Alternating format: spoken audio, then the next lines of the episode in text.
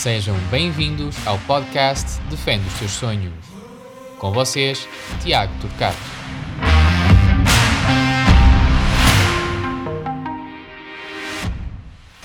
Pedro Teques é o convidado esta semana e é docente da área da Psicologia do Desporto e do Exercício Físico no Instituto Politécnico da Maia e no Instituto Universitário da Maia.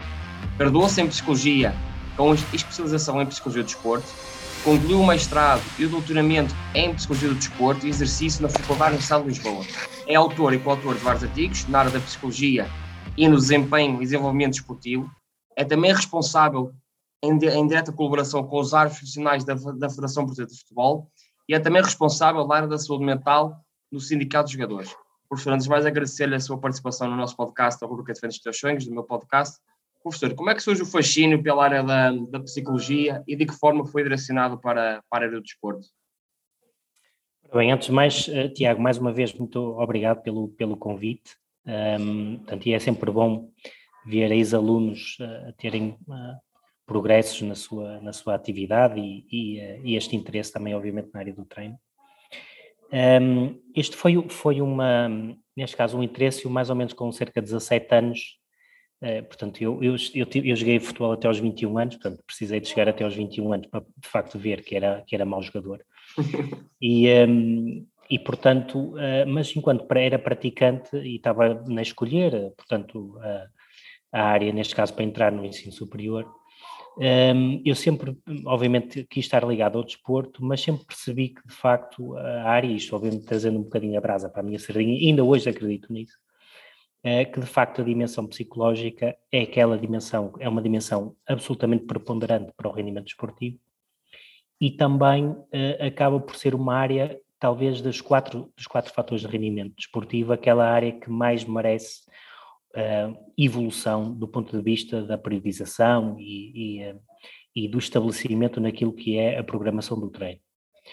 Um, e, portanto, a partir desse momento entendi que tirar um curso de, de psicólogo portanto, tirar o curso de Psicologia, uh, seria o, e a Psicologia do Desporto, portanto, eu sempre quis ser psicólogo do desporto quando entrei para o ensino superior, portanto, entrei para, para a Psicologia para a licenciatura, uh, sempre com esse, com esse objetivo, e depois, obviamente, fiz o, o no fundo, a, o percurso para, para mestrado e doutoramento nesta área, porque também sempre quis estar ligado ao ensino superior e intervir, obviamente, com, com atletas. Portanto, foi esse um bocadinho esse, esse o interesse Curiosamente, uh, como também gostava, sempre gostei muito do treino, uh, não porque eu quisesse ser treinador, mas porque mas quisesse também, exatamente, perceber um bocadinho a dinâmica do treino, etc.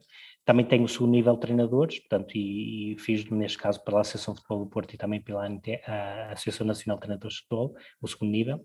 Um, portanto, com esse, com esse objetivo, e ainda hoje acredito que de facto seja a dimensão que mais tem a evoluir na área, da, da na área do treino esportivo o professor falou da, da parte da saúde mental e eu queria perceber se ela está relacionada com o rendimento físico do atleta. Isto é, de que forma é que as suas variantes podem influenciar, que é a saúde, a saúde mental, se ela depois, numa, seja numa parte inicial ou numa parte final, ela pode ou não condicionar o rendimento físico do atleta.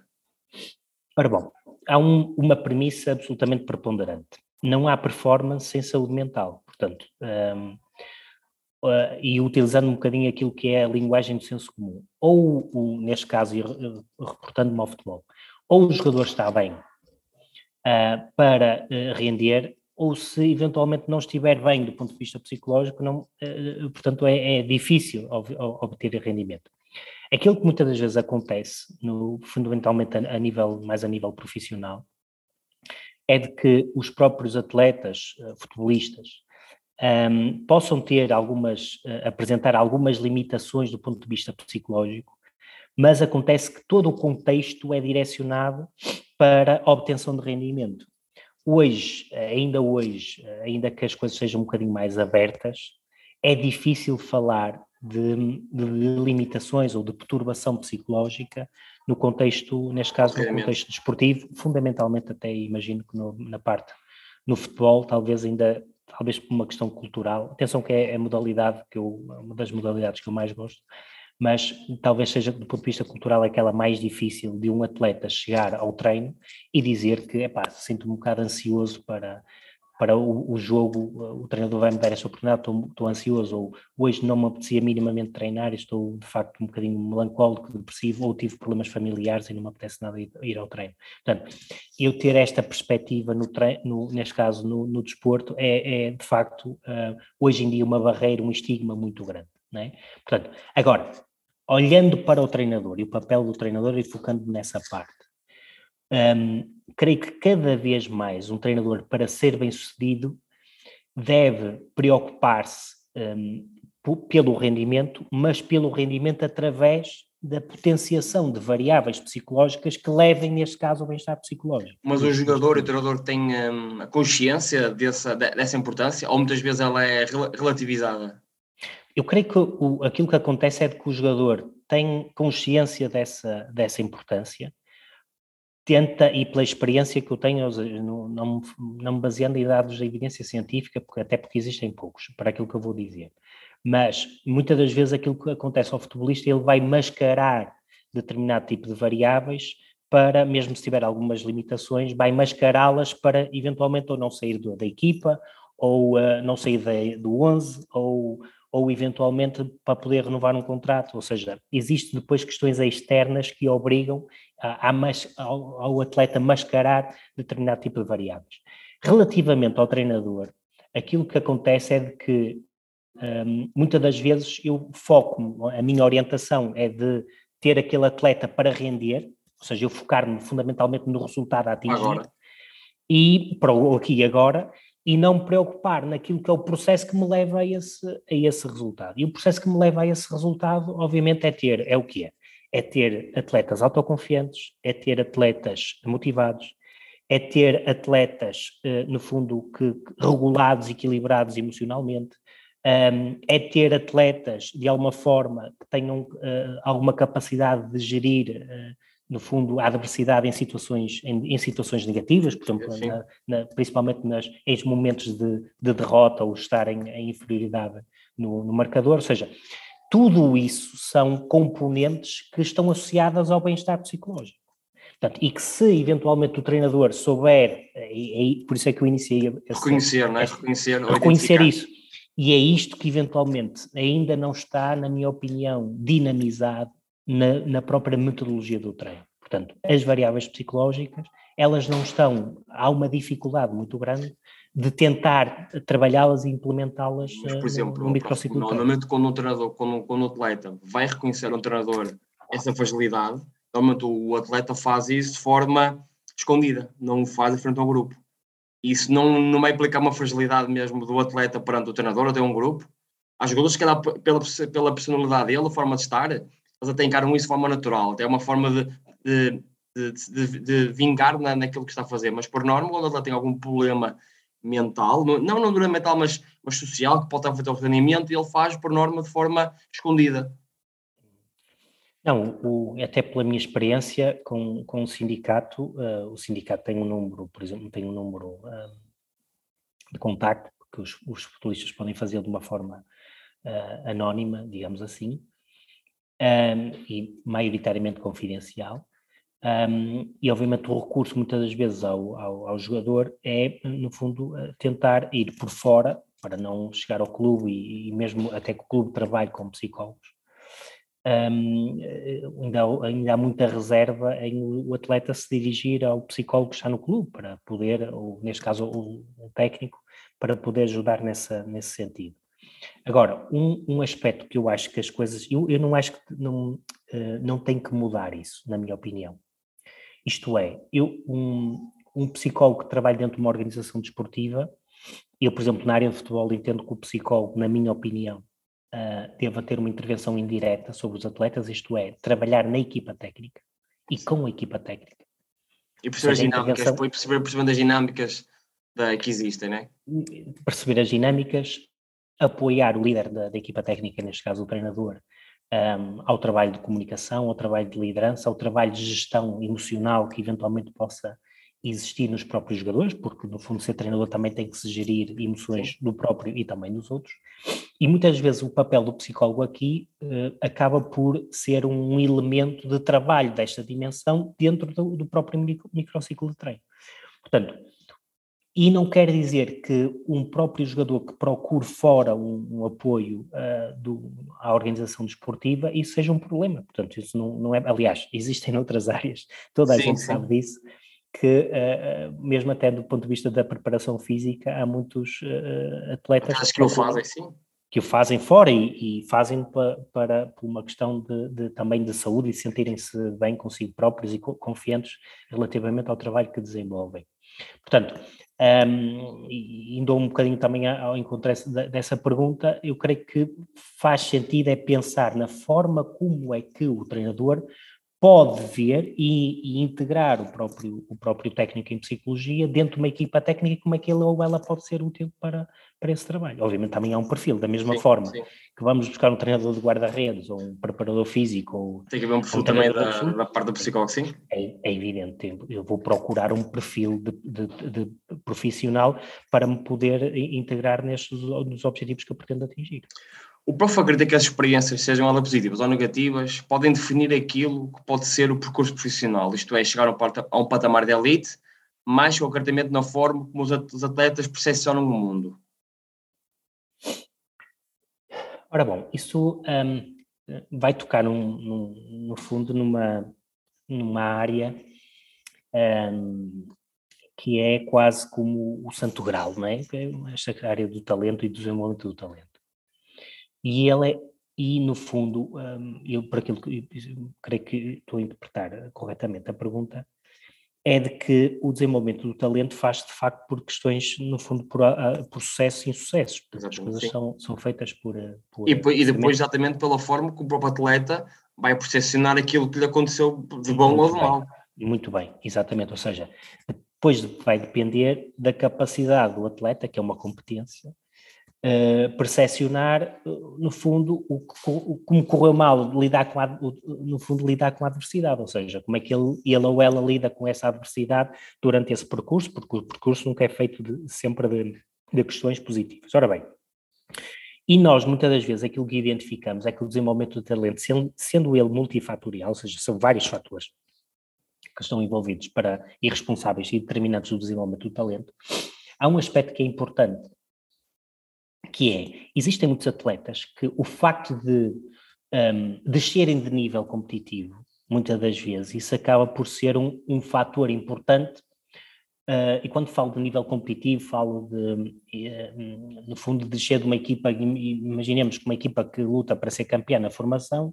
e desce de nível para uma equipa que eventualmente não tem mais dificuldades para lutar para ser campeão na formação.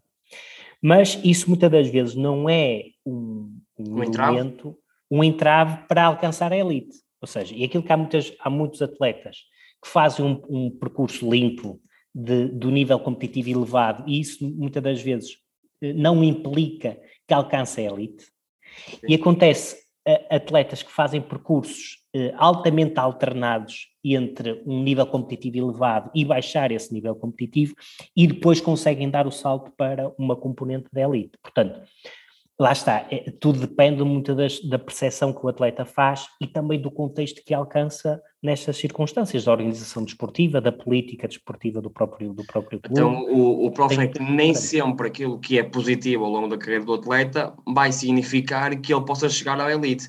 E o contrário, e o contrário, o contrário também é exatamente igual. Não, não tenho a menor dúvida. Aliás, eu, eu estar, um, no, no, fundo, isto vou-me baseando na estatística.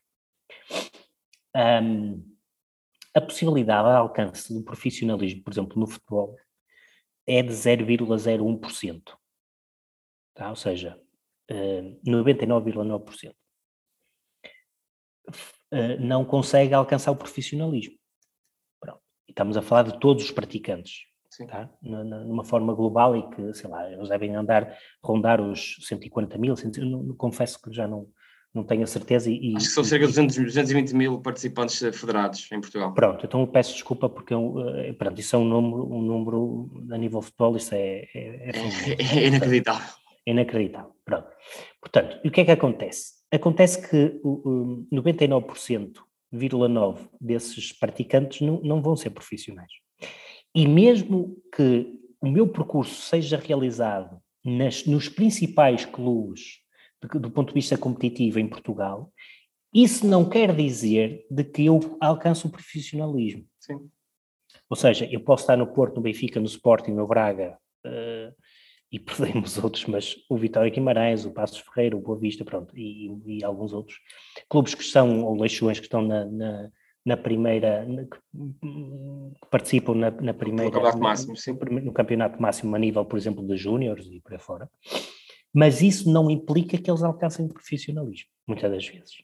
Portanto, e aqui cabe eh, percebermos um, que há atletas que eu tenho que subir, por exemplo, nós tivemos agora um bom exemplo, acho que é um, acho que é um exemplo que eu vejo de fora de uma boa gestão. Uh, nós felizmente tivemos um, um campeão europeu do sub-19, né, uh, recentemente.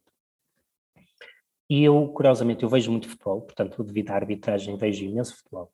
E nessa equipa, uh, estava a ver, vi um bocadinho do jogo e dessa final, e, e verifiquei que tinha lá três ou quatro jogadores que jogavam na segunda divisão nacional, portanto, na segunda liga, pelo, neste caso pelo Benfica B. E para meu, no fundo, admiração foi do facto de que existiam atletas que ali eram idade júnior, mas que já estavam a praticar numa um idade, patamar acima, num, num patamar acessível, atenção, numa segunda liga, que normalmente é uma, uma divisão normalmente muito difícil, altamente competitiva, para, no fundo, em que exige de facto uma, várias componentes para, para nós termos, obtermos sucesso. Portanto, ou seja, é eu perceber de que há, há, eventualmente há progressos e, e desprogressos, digamos assim, perdoe-me, uh, Tiago, a expressão, uh, que isso pode não implicar um, um não alcance da elite. O prof, e fala agora, fala mais concretamente sobre, sobre os guarda-redes, que também o professor tem conhecimento sobre os guarda-redes. Acredita que a posição é tão específica e diferenciadora que deve ser analisada e pensar a diferentes aspectos cognitivos, isto é, o facto do guarda-redes ser um elemento solitário e muitas vezes está em constantemente análise e pressão, ele tem que ser do ponto de vista mental trabalhado e pensado de, diferente forma? Eu, eu, não tenho a menor dúvida relativamente à especificidade do treino, do, do treino e, e, não só do treino físico, obviamente que é natural, estamos a falar de um jogador que pode, pode jogar com as mãos, passa a partir deste princípio. Um, mas falo a, a, vários níveis. E esses vários níveis implicam, por exemplo, na dinâmica do grupo, do trabalho, na dinâmica do grupo. Nós, por exemplo, temos três atletas dentro de um grupo de, imaginemos, 23, que curiosamente são guarda-redes mas que eu tenho somente aquela posição que eu posso ocupar, ou seja, eu estou ali com, para três e dos três somente vai jogar um, portanto. Mesmo na dinâmica do grupo, do trabalho da dinâmica do grupo, exige, na minha opinião, para o treinador, e neste caso para o treinador dos guarda-redes, uma especificidade na dinâmica e na coesão daquele grupo para além da dinâmica e coesão que existe no grupo global, neste caso do todo, do todo o plantel. Até porque, em, em princípio, os, os povos atletas têm personalidades e comportamentos completamente distintos uns dos outros e reações diferentes a um determinado Exatamente, tal como os outros 20, não é? Tal Exatamente. como os outros 20. Mas aqui existe, na minha opinião, um trabalho em especificidade de vários níveis. Portanto, tanto é ao nível técnico-tático e físico, como também, obviamente, do ponto de vista, do ponto de vista psicológico e social. Portanto, um, eh, eu ver, eu costumo dizer que, um, uh, e, e, obviamente baseando-me numa, numa opinião e ela vale o que vale. Um, acho que o trabalho dos guarda-redes deve ser visto como uma equipa dentro de uma equipa. Uh, ou seja, eu tenho três ou quatro, é com esses que eu estou a trabalhar e essa é uma equipa. É uma equipa, é, uma, é um grupo? É um grupo? É um grupo, é um grupo. E esse grupo deve ser trabalhado de uma forma específica portanto, uh, cada vez mais específica. Isso não tenho a menor dúvida. Por exemplo, se nós olharmos uh, para o futebol americano, e creio que nós temos muita coisa a aprender do futebol americano, por exemplo, uh, ou até no rugby, o trabalho em especificidade em posições é muito é, é, é normal, portanto é assim que se trabalha, é? portanto e, e, e, podemos ir buscar a, a eventuais conhecimentos que existem noutras áreas para, noutras modalidades para, para melhorarmos a nossa por exemplo, o prof que, neste caso, no aspecto mais de pressão, eh, porque o atleta, o, neste caso o guarda-redes, se calhar acusa mais a pressão ou sente mais a pressão relativamente aos outros atletas. Porque provavelmente ele não, no jogo todo, ele está em constantemente pressão para uma ação, porque o guarda-redes se calhar toca na bola duas, três vezes por jogo. E dessas três vezes que ele faz, ele tem que ter qualidade de, naquilo que está a fazer. Em que se calhar o próprio atleta em si mais individualmente, ele pôs essa pressão e essa tomada de decisão, se calhar mais forte, mais acentuada que os, que os, que os restantes elementos da, da, da equipa. É bem, eu, eu aí, Tiago, tenho, uma, tenho aqui uma, uma visão um, que é a seguinte. Um, eu às vezes pergunto, não é de clichê essa, esta minha pergunta, vou fazer uma pergunta socrática, mas não é de clichê. O que é pressão? A pressão é o quê? E, e no fundo, uh, tendo esta, esta, esta, esta abordagem, é que isto vai depender de indivíduo para indivíduo, a forma como ele interpreta e percepciona aquilo que está a acontecer. Eu acho que o guarda-redes tanta pressão externa, principalmente daquilo que os outros vão pensar de nós. Porque acho que, acho, acho que o guarda-redes chega a um ponto que ele tem autocontrole sobre a pressão e sobre as emoções. Eu acho que é muitas vezes aquilo que põe de fora, ele coloca uma pressão, que não é dele, uhum. é do que está à volta dele. Eh, mas repara, oh, Tiago, isso acontece para todos. Portanto, eh, eu tenho atletas que, de facto, em, em várias modalidades, que, que isso, obviamente, isso ocorre, ou seja, que no fundo, que é o, pensar o que é que os outros estão a pensar acerca de mim, portanto, daquilo que eu estou a fazer. Mas os melhores, aquilo que, e existem certamente guarda-redes com essas qualidades, de certeza, são menos, obviamente, de, em comparação com os outros, é de que têm gosto e têm prazer pelo desafio, pela dificuldade. Se nós verificarmos, por exemplo, aquilo que acontece é de que um, as melhores exibições, que se, se, nós formos pensar nas melhores exibições de um guarda-redes, é quando ele tem a possibilidade de ter muitas ações para, para, para ter. Portanto, um guarda-redes que, que de facto tem esta percepção de desafio para com o seu papel, a sua ação, quer ter ação. Ou seja, quer ter. Seja ela essa... negativa, sim, sim. E, e, quer assumir essa responsabilidade. Eu gosto de assumir essa responsabilidade. E isso acontece para o guarda-redes acontece para o ponta de lança, acontece para qualquer posição e em qualquer atleta. Os melhores, de facto, gostam de assumir a responsabilidade. Eu imagino que os melhores guarda-redes, isso não tenho a menor dúvida, gostam de assumir essa, essa responsabilidade e gostam de sentir, e vou utilizar isto, e obviamente gostaria que esta palavra estivesse com, entre comas, gostam de assumir pressão. E, portanto, gostam de assumir as, as dificuldades e a adversidade. Portanto, e os melhores em qualquer área, seja no desporto, seja nas respondem, empresas, seja, respondem, respondem e, querem, e, querem, e, querem, assumir essa responsabilidade. Portanto, eh, isso acontece Mas, qualquer... essa, esse, esse, tipo de aceitação, ela é trabalhada ou é uma coisa natural no, no atleta? Essa aceitação da responsabilidade? Muito bem, e existem duas, duas perspectivas. Existe uma perspectiva que nós não podemos fugir, que é aquela que menos percentagem tem, isto botou-me a basear na evidência que é uma perspectiva da personalidade, tem uma perspectiva genética, portanto, há atletas que já se predispõem dessa forma. Lá, se nós vamos, vamos olhar, e, e, eu não conheço, nunca fiz nenhuma avaliação psicológica ao Cristiano Ronaldo, mas nós, assim, a olho nu, simplesmente a olho nu, nós verificamos que é um, é um atleta, é um indivíduo que gosta de, tem esta perspectiva, não é? Seja, de lidar com a adversidade e, e, e querer lidar e gostar de lidar com a adversidade. Um, agora, isto pode e deve ser trabalhado no treino. Portanto, e, e como é que isto, na minha opinião, se trabalha? Trabalha-se duas vias. Trabalha-se com uma via com uh, os, os constrangimentos da tarefa, portanto, com o exercício. Portanto, eu manipular os constrangimentos da tarefa de modo a atingir esse, no fundo, esse objetivo, objetivos, colocar o, indivíduo sobre, sobre em dificuldades, em adversidade, e depois tem a ver com a comunicação que os técnicos e as pessoas que estão à, à volta do atleta têm para com, com o atleta. Reparem, vou dar aqui um exemplo rápido, que é, epá, o, o, eu, eu coloco um exercício em que eh, tenho de um nível de exigência em que potencio, por exemplo, a ansiedade, ou potencio aqui, ou seja, quando eu quero potenciar um bocadinho de ansiedade, eu tenho que colocar competição no exercício, né? por exemplo. Sim. Uh, a partir deste momento, se eu tiver um, uma abordagem, uma comunicação uh, negativa, derrotista, eu enquanto técnico.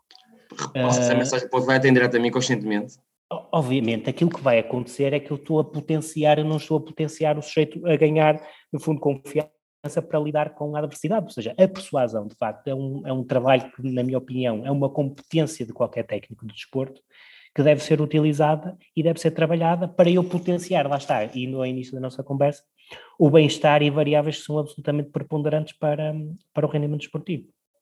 O prof também critica as competências comportamentais, cognitivas ou sociais podem ser um fator de, afirma, de afirmação no mundo do desporto. Isto é, com o tempo, nós podemos fazer evoluir essas, essas competências ao ponto do atleta estar 100% preparado para o, para o sucesso ou para o insucesso. A verdade é que a, pergunta vai batendo naquilo, naquilo que já foi falado anteriormente, mas de que forma é que o atleta se pode preparar para que haja uma possibilidade, lá está, de ter sucesso e depois o sucesso de, depende de muita coisa, da, da, perspectiva de cada um, de que forma é que isto pode ser trabalhado e evoluindo no, no tempo, desde que os meus aparecem, por exemplo, desde os lá, 10 anos até à parte sénior, de que forma é que ela é possível fazer? Hum. É, isso é, é, uma resposta muito simples, que é, eu se não, se tenho uma limitação, procuro ajuda. Portanto, e, e, e no fundo, um, se eu não consigo sozinho, eu costumo dizer, pá, há atletas que não precisam de psicólogos absolutamente para nada. Portanto, eu tenho, por exemplo, árbitros, uh, no grupo de árbitros, há árbitros que, pronto, a minha intervenção é grupal, portanto, não, não precisam do psicólogo absolutamente para nada. Agora, o, o, o que é que eventualmente o técnico pode ajudar externamente? Pode ajudar, neste caso, ao, ao atleta, como isso também se aplica ao treinador, por exemplo, Sim a perspectivar a realidade de uma forma diferenciada. E aquilo que são fatores que eu não controlo, que eu tenho dificuldades em, em, em, em dinamizar, eu posso trabalhar essa situação.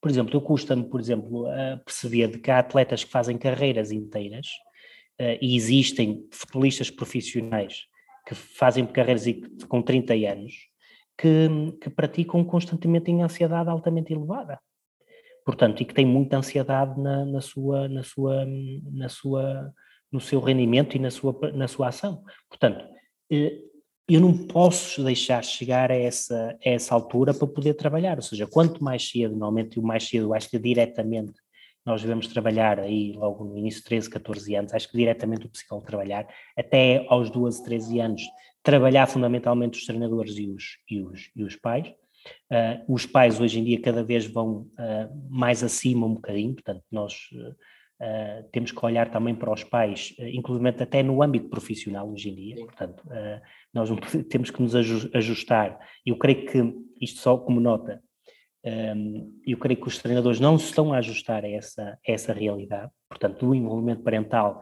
a um nível sénior, por exemplo, mas ele existe, existe, cada vez mais. E de forma, um, e de forma acentuada e de forma acentuada, portanto, mas eu acho que os treinadores ainda não estão adaptados a isso, ainda nem perceberam muito bem a, a essa dinâmica, o que é que está a ocorrer.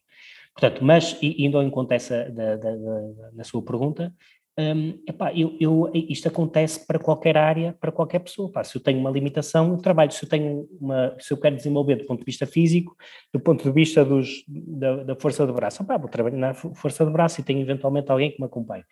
Um, se eu quero trabalhar a minha ansiedade, eu quero trabalhar a minha capacidade, a minha capacidade de comunicação, eu quero trabalhar a minha intervenção em treino, eu quero trabalhar eu enquanto atleta a minha autoconfiança, isso são variáveis de trabalho e desenvolvimento que eu possa fazer e procuro ajuda, procuro apoio de alguém que me possa, que me possa ajudar nesse, nesse sentido. Oh, prof, por fim, uma última pergunta que vai bater naquilo que foi falado, que é da parte dos árbitros, dos treinadores, dos jogadores. Eu queria perceber de que forma o comportamento verbal e não verbal pode influenciar a nossa regulação pessoal e alterar o estado de quem nos rodeia. Seja em árbitros, seja em treinadores, seja, seja em jogadores, de que forma que isto cada vez mais ganha, ganha importância e pode mudar influenciar aquilo que, que nos envolve. Olha, Tiago, eu, eu, eu, essa área eu tenho trabalhado, confesso que a, a, a, parte comportamental, a parte comportamental, ela, mesmo na psicologia do desporto, ela, ela caiu um bocadinho na lama aí na década de 90, inícios do, do, dos anos 2000, do milénio, e agora está-se a reviver outra vez. Outra vez.